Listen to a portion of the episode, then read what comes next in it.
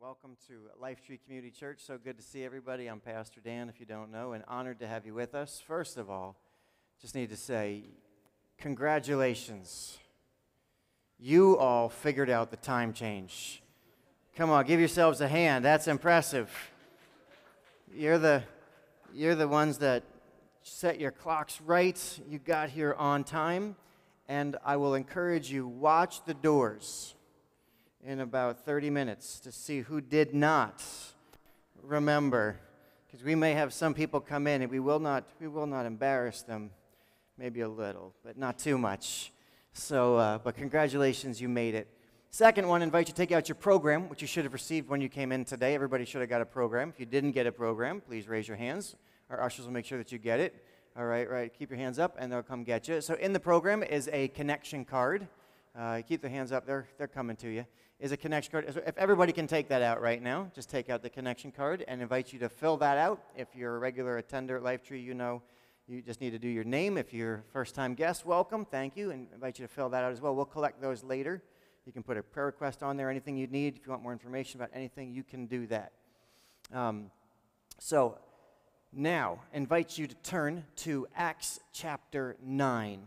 We're going to be. Uh, reading there in just a few minutes if you don't, and then the Bible's there. If you don't uh, want to turn the Bibles, it'll be on the screen as well. As you're turning there, just let you know that uh, I'm in the, in the middle of, as part of a pastor, I do a lot of things in, in, in the course of a week. One of the things that I get to do is uh, I get to do weddings. I, I, do a lot of weddings. And right now I've got two in the queue. Um, so a lot, lot of, a lot of things going on. And part of the deal with weddings um, is that I get to do premarital counseling. Um, so premarital counseling means I, I, meet with the couples. I, I, I mandate that if I'm going to do the wedding, you got to meet with me uh, just for about four sessions usually, and we talk about them and their relationship and their history, and, and it's, it's a lot of fun, um, and I enjoy it. And in one of the sessions, what we do is we, we do this session on exploring differences. So if anybody's married, you understand that you did not marry your clone. Like, there's some differences. Even if you think you married somebody who's like you, chances are there's going to be some differences. Um, and one in particular is uh, we address the area of how people uh, understand social settings. Right? For couples, it can be different. Some are introverts, some are extroverts, right? That's sort of a, a classic way of looking at it. Myers Briggs assessments, things like that. Um, and one of the things that goes into determining if you're an introvert or an extrovert, and how many of you know? How many introverts in the room? You won't raise your hands. No, how many introverts in the room? There you go. How many extroverts? How many have no idea? Okay, there you go. Okay, so here we go. So introverts, it's, it's uh, my definition. An introvert is someone who you are renewed by time alone. Doesn't mean you don't like people, but people wear you out. And when you just get, like, after a long day being people, you just want space if that's you, you're probably an introvert. Extroverts, after a long day, they want to go be with people. They get energized by being with people. You were like, oh, I just love being with people. People get, you know, get me, get me, you know, just mm, refill right my tank. So now, how many introverts? How many extroverts? How many still don't know? Okay, that's all right. That's all right. Um, now, it depends on the day because it's not always that simple, right? And here's one of the things I think it's a qualifier. I'm an introvert, I think, most of the time. My, I, I, I, enjoy time alone, which is interesting in my profession. Um, but some social settings are energizing for me. Some social settings are energizing for me. Um, it depends on who's in the room. Anybody relate?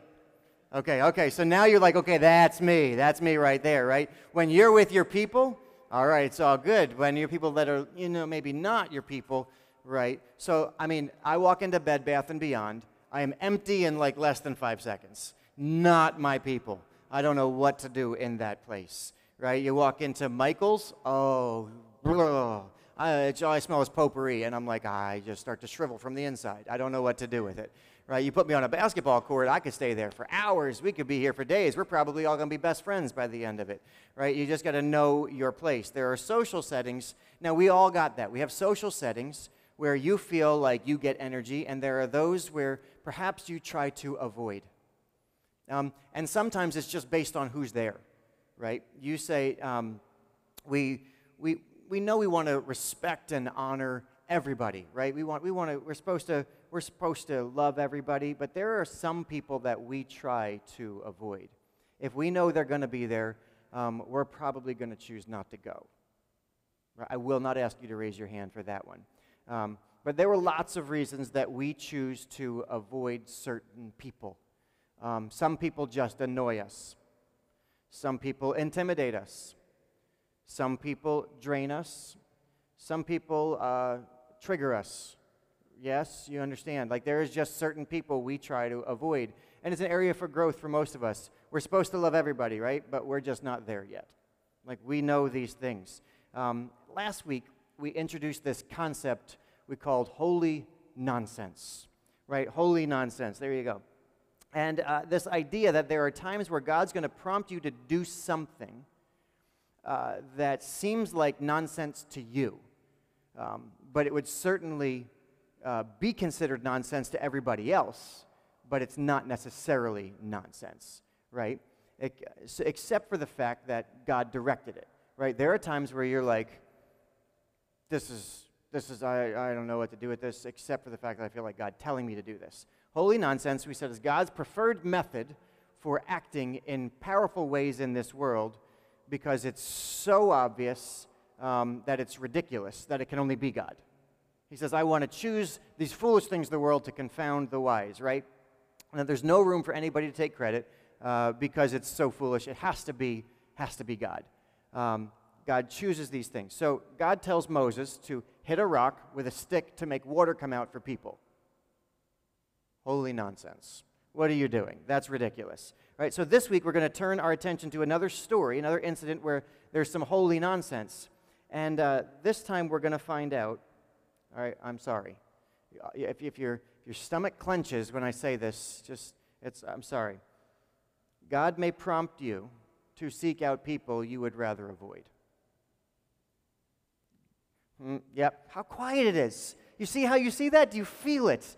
oh, it's going to be good. I promise you, it will be good. It will be good. But yes, it's going to be a little uncomfortable for a moment. See, God may actually prompt you to approach people that you would never on your own in a million years choose to engage. And we're going to say, now, why would God ever do that? Why would He do that to me? Why would He send. Why, uh. So, first, let's set up the story, right? Some context. We can go back to first century Roman Empire. Okay, let's go back in history. Jesus has been crucified, he's been resurrected, and he's ascended to heaven. So he's no longer on the scene. Jesus is, he's, he's gone, right? And his followers are now spreading the good news about God. They're teaching people about this new way of knowing God, that it's not about a religion, that it's about a relationship with God. And as you can imagine, the religious leaders who were in power, whose power depended upon control and controlling the message, they're not a fan of this, right? It's bad for business. And there are these young people that grow up under these religious leaders who are idealistic and passionate about upholding those old traditional ways. We've got to hold to those ways that we've always been taught. And one of those young men was particularly notable. Uh, he had the best training, was about as, as qualified as you could get, was, was a, uh, I mean, was a student of the religious leaders of that time, was smart, passionate, um, and he had made it his personal mission to uphold the rightness of the way things had always been, to stop the spread of these rogue followers of this man called Jesus. He's like totally against this. He says, in his eyes, those people are doing damage to the cause of God. They need to be stopped. They're a stain on society, and he's working for God by taking them down. Do you understand? That's his perspective here. He was a menace for God, right? This is, this is what he was. And he, we're told that his singular mission was to destroy this newly forming thing called a church, right? That he would go from house to house, literally dragging people out of their houses, men and women, didn't discriminate, and threw them all in prison. And uh, the religious leaders at that time had the right to imprison people for breaking religious laws. They had an agreement with the Romans. We can do this. And this young man was so devoted to this cause that while another young man named Stephen, we can read about, was, uh, was, being, was teaching and was being uh, attacked for this. He was literally being stoned to death by the crowds who were like, Stop this because you're a rebel, you're doing damage to the cause of God. While they're stoning Stephen, this young man was holding their coats so they could throw better. Because, you know, it's hard to throw rocks when you got a coat on. I mean, let's got to loosen up, right? So his name was Saul. You've probably heard his name before. Um, uh, and is likely named after the first king of Israel, Saul. Um, and we're going to pick up his story, Acts chapter 9. So now you've got some background. We're going to pick up the story. So here we go. Acts chapter 9, verse 1. It'll be on the screen. It says this Meanwhile, Saul was uttering threats with every breath and was eager to kill the Lord's followers. See, I told you. I guess Saul. He's a, he's a menace. So he went to the high priest and he requested letters addressed to the synagogues in Damascus asking for their cooperation in the arrest of any followers of the way he found there. And he wanted to bring them, both men and women, back to Jerusalem in chains. As he's approaching Damascus on this mission, a light from heaven suddenly shone down around him. It's interesting.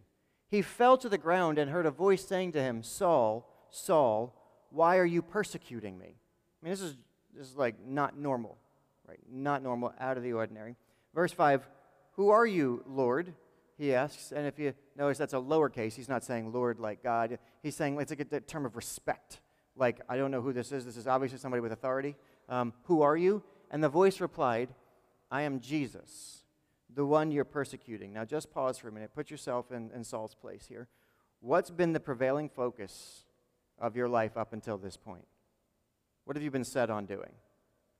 Killing God's followers, throwing them in jail, defending God's defending God by fighting people who, who align with this Jesus, right? And now in this moment, he's finding out that Jesus is God. And everything he's believed up until this point is literally being shattered. Like, it's mind blowing. Can you imagine, like, everything you've ever believed, right? Like, is actually the opposite. Like, he can't handle it. Now, let's keep reading because Jesus keeps talking to him from heaven in this light. And it says, verse 6 Now, get up and go into the city, and you will be told what you must do. The men with Saul stood speechless, for they heard the sound of someone's voice but saw no one. So they're hearing something, but they don't hear words. They just hear noise. They hear a sound. And Saul, uh, Saul picks himself up off the ground, and when he opens his eyes, because the light, you know, bright lights, if I shine a bright light, what do you do? You squint. So it's so bright. They said it was brighter than the sun, so bright. So he's got his eyes closed because it's like, ah, it's so bright. So he opens his eyes, can't see. Can't see at all. Right? He's blind. So his companions lead him by the hand to Damascus, which is the place that he was going to persecute the Christians, to go get them. So now he's in this city, and he remained there blind for three days and doesn't eat or drink. Why don't you think he ate or drank? Drank anything? Why do you think? Probably because he was in shock, right? Like, what, what is going on? This is a life altering encounter, and he just can't function.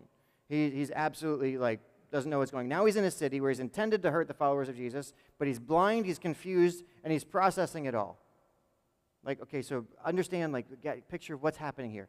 Now, verse 10 it says, Now there was a believer someone, a follower of Jesus, named in Damascus, named Ananias. And the Lord spoke to him in a vision and called, Ananias. Yes, Lord, he replied. And the Lord said, Go over to Straight Street, to the house of Judas.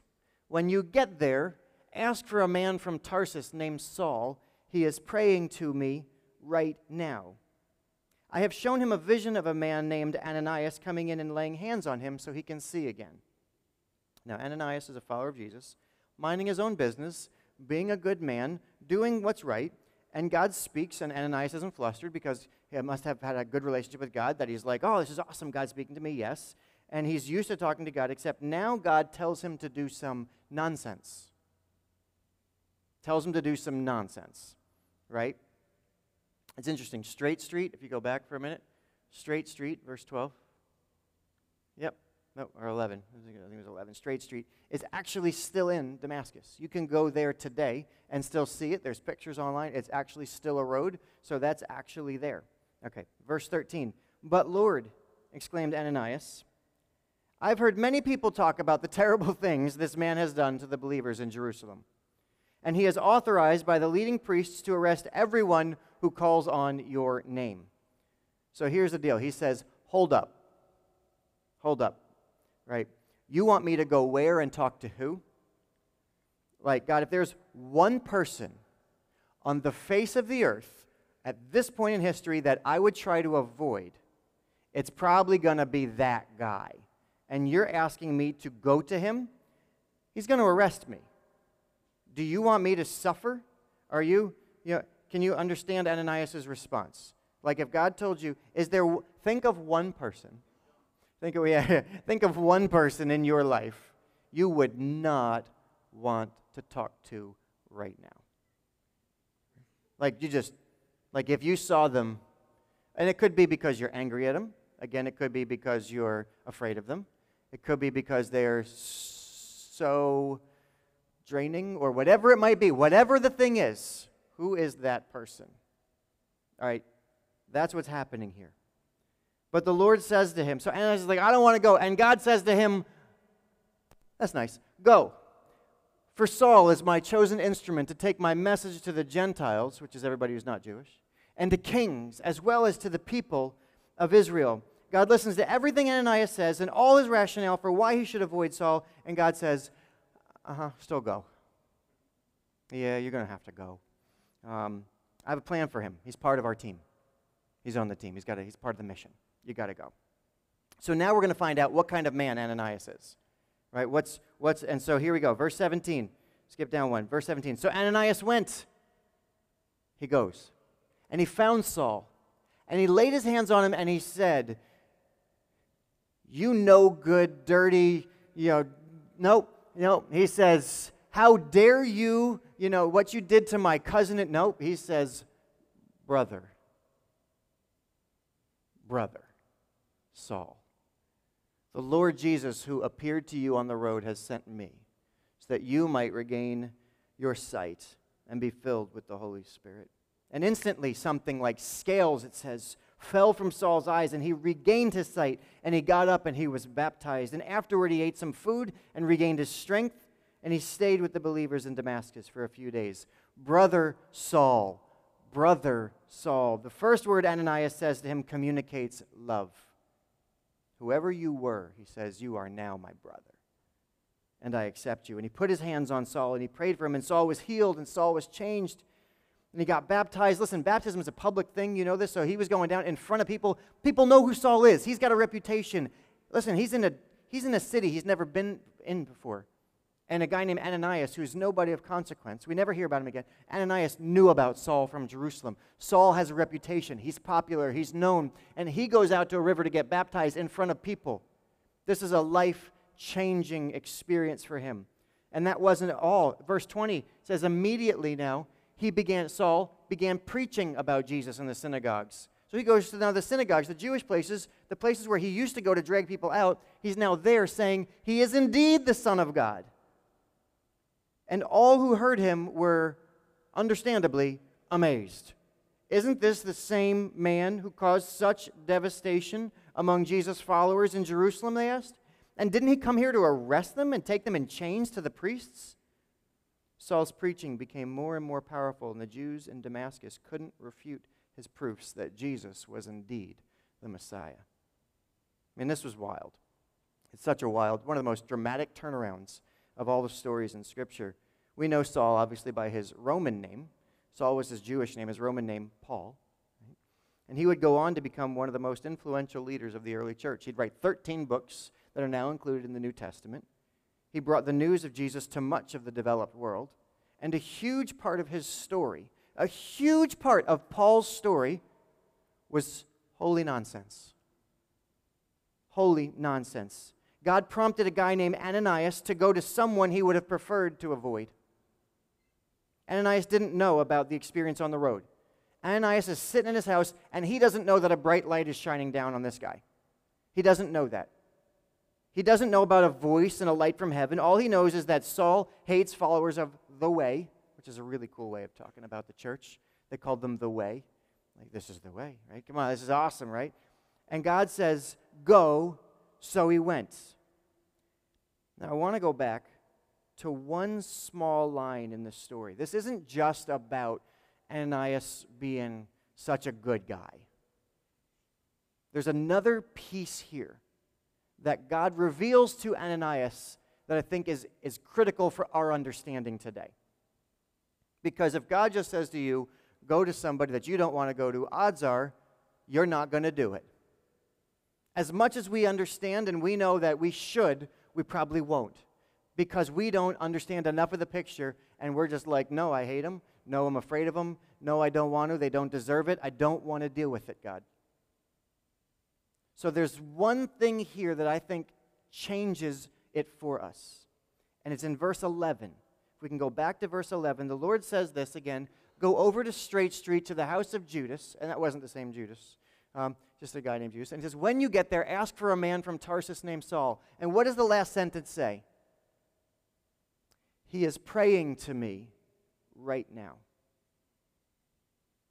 He is praying to me right now. See, in the middle of his bewilderment, Saul, remember Saul, right? He's in a corner. I, I, imagine him in the fetal position, right? He's curled up. He just saw this light. His whole world is shattered. His mind can't process it, not eating, not drinking. He can't see. He's just, his friends who brought him there like, I don't know what happened to this dude. We saw a light, we heard some noises, and then we woke up, and he's like this. He's like shivering in a corner. He is absolutely a mess, right?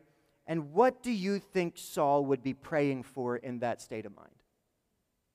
He's praying for healing. I can't see.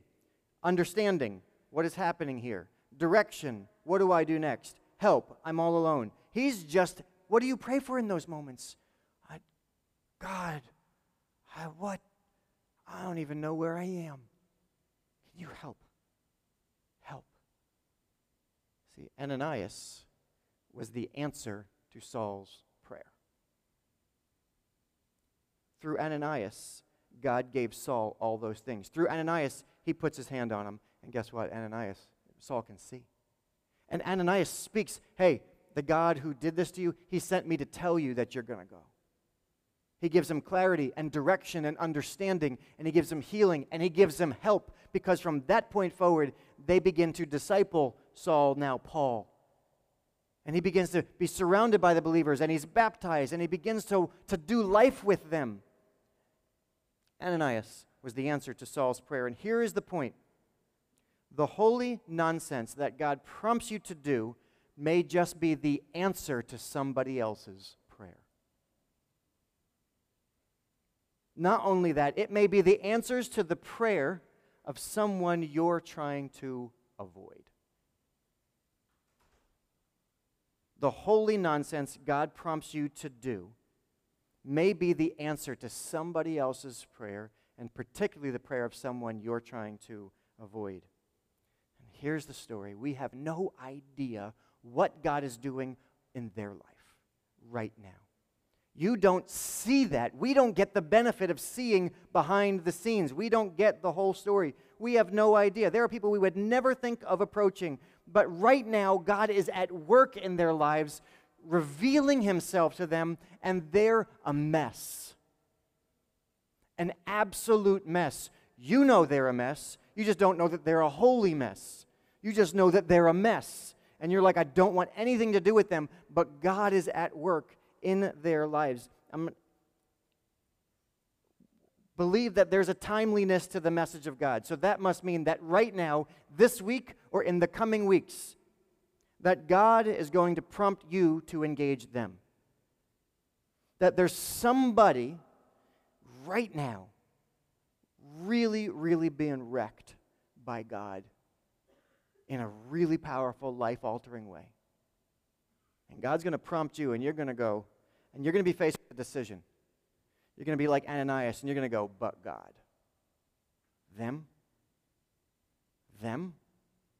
God, do you remember they do this and this and this and this. Do you remember? They say this and this. They think this and they do that and they act this. And God, they've done this. God, them. And God's going to say, go.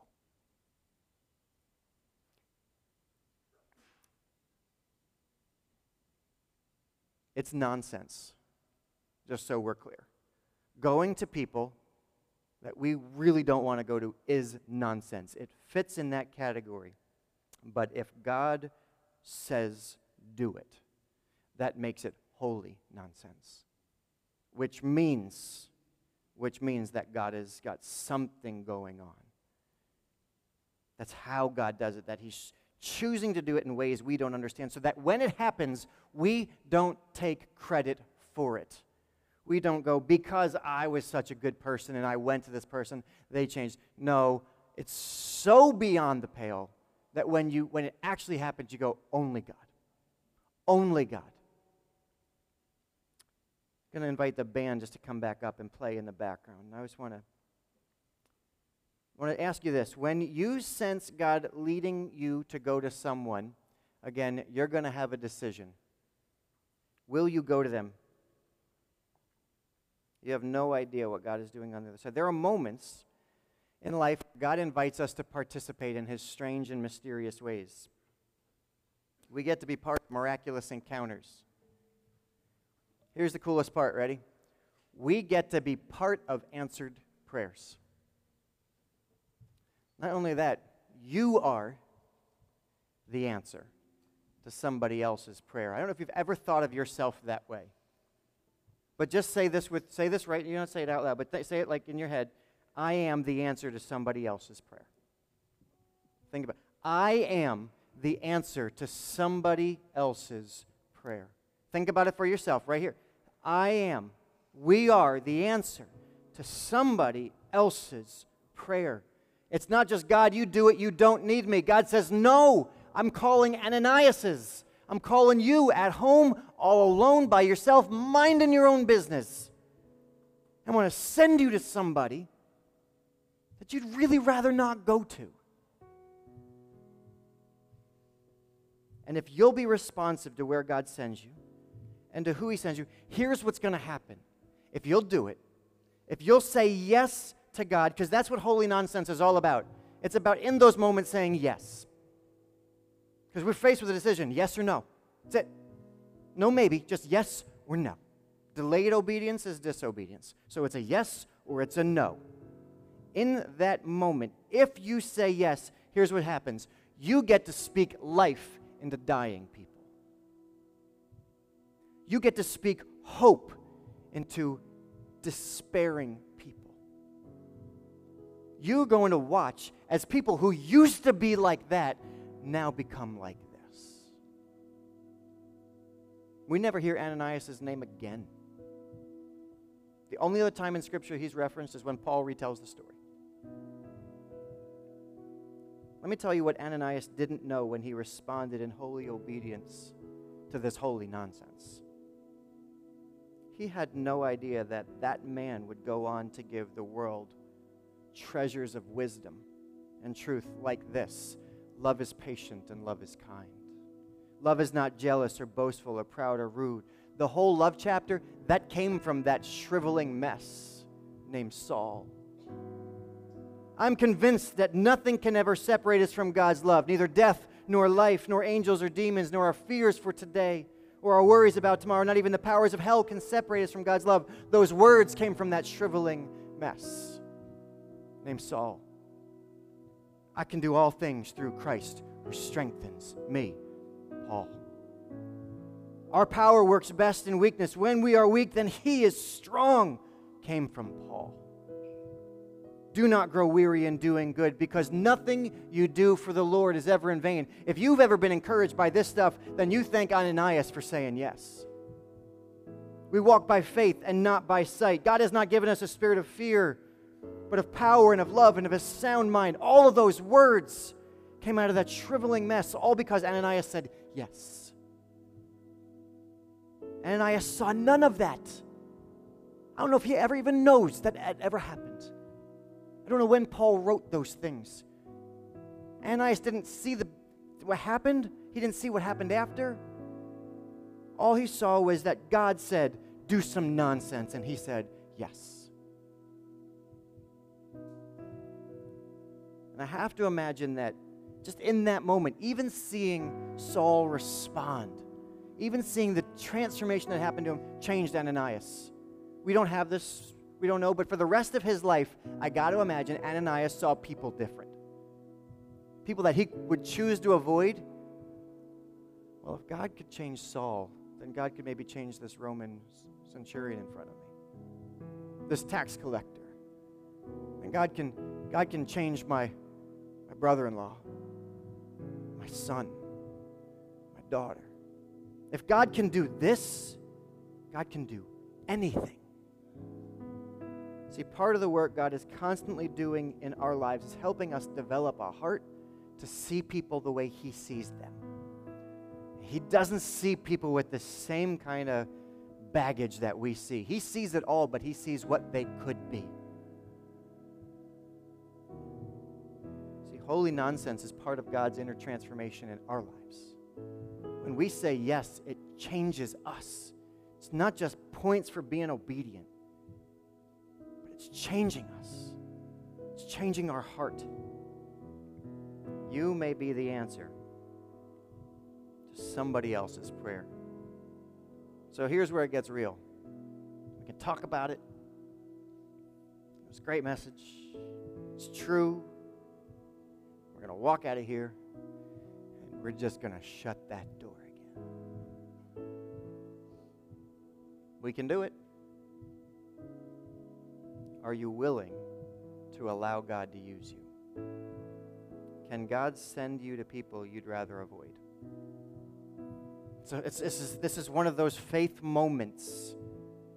We've said this is a year of awakening where God's going to open our mind to things. Going to present us with things, and it's time to put our faith in action, to not just say, I believe in Jesus. Do you? Then live it. Faith without action is dead. Somewhere right now, someone you know and would choose to avoid if you saw them, they are crying out to God for help, for hope, for understanding, for peace, light. God, would you help me understand? And God has given you everything they need. Isn't that sneaky? God says, I'm going to give everything that they need to you. I'm going to, bury it in you. If you know God, then you know enough. And He's sending you, and you have no idea the impact their life will make on the world. You have no idea. All you see is, no, that, listen, this person is no Saul to Paul. This person can't be anything for the kingdom of God. I mean, it'd just be an act of compassion and pity, but I don't see potential in them. Just want to remind you God chooses the foolish things of the world to confound the wise.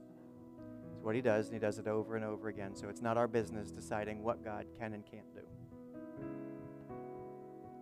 One day we're going to stand before the Lord. And We're going to have to give account. We're going to say, God, I said either yes or no to you about that person.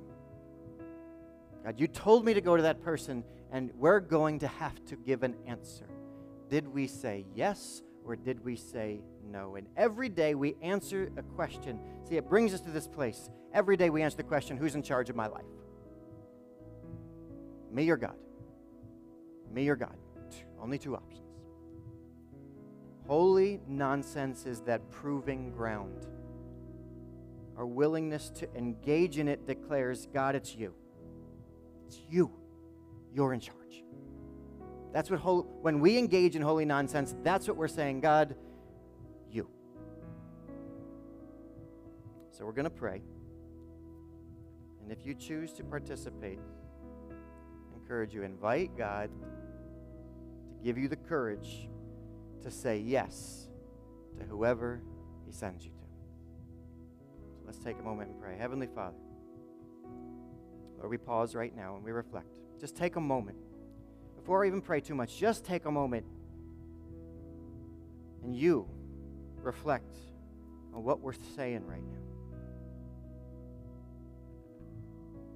What is God saying to you in this moment? Is He putting somebody on your heart already? I believe that's probably happening. There's probably some of you who are already got somebody in mind. God is already there, working in their life. He's getting ready to activate the answer to his prayer, the answer to her prayer, and it's you.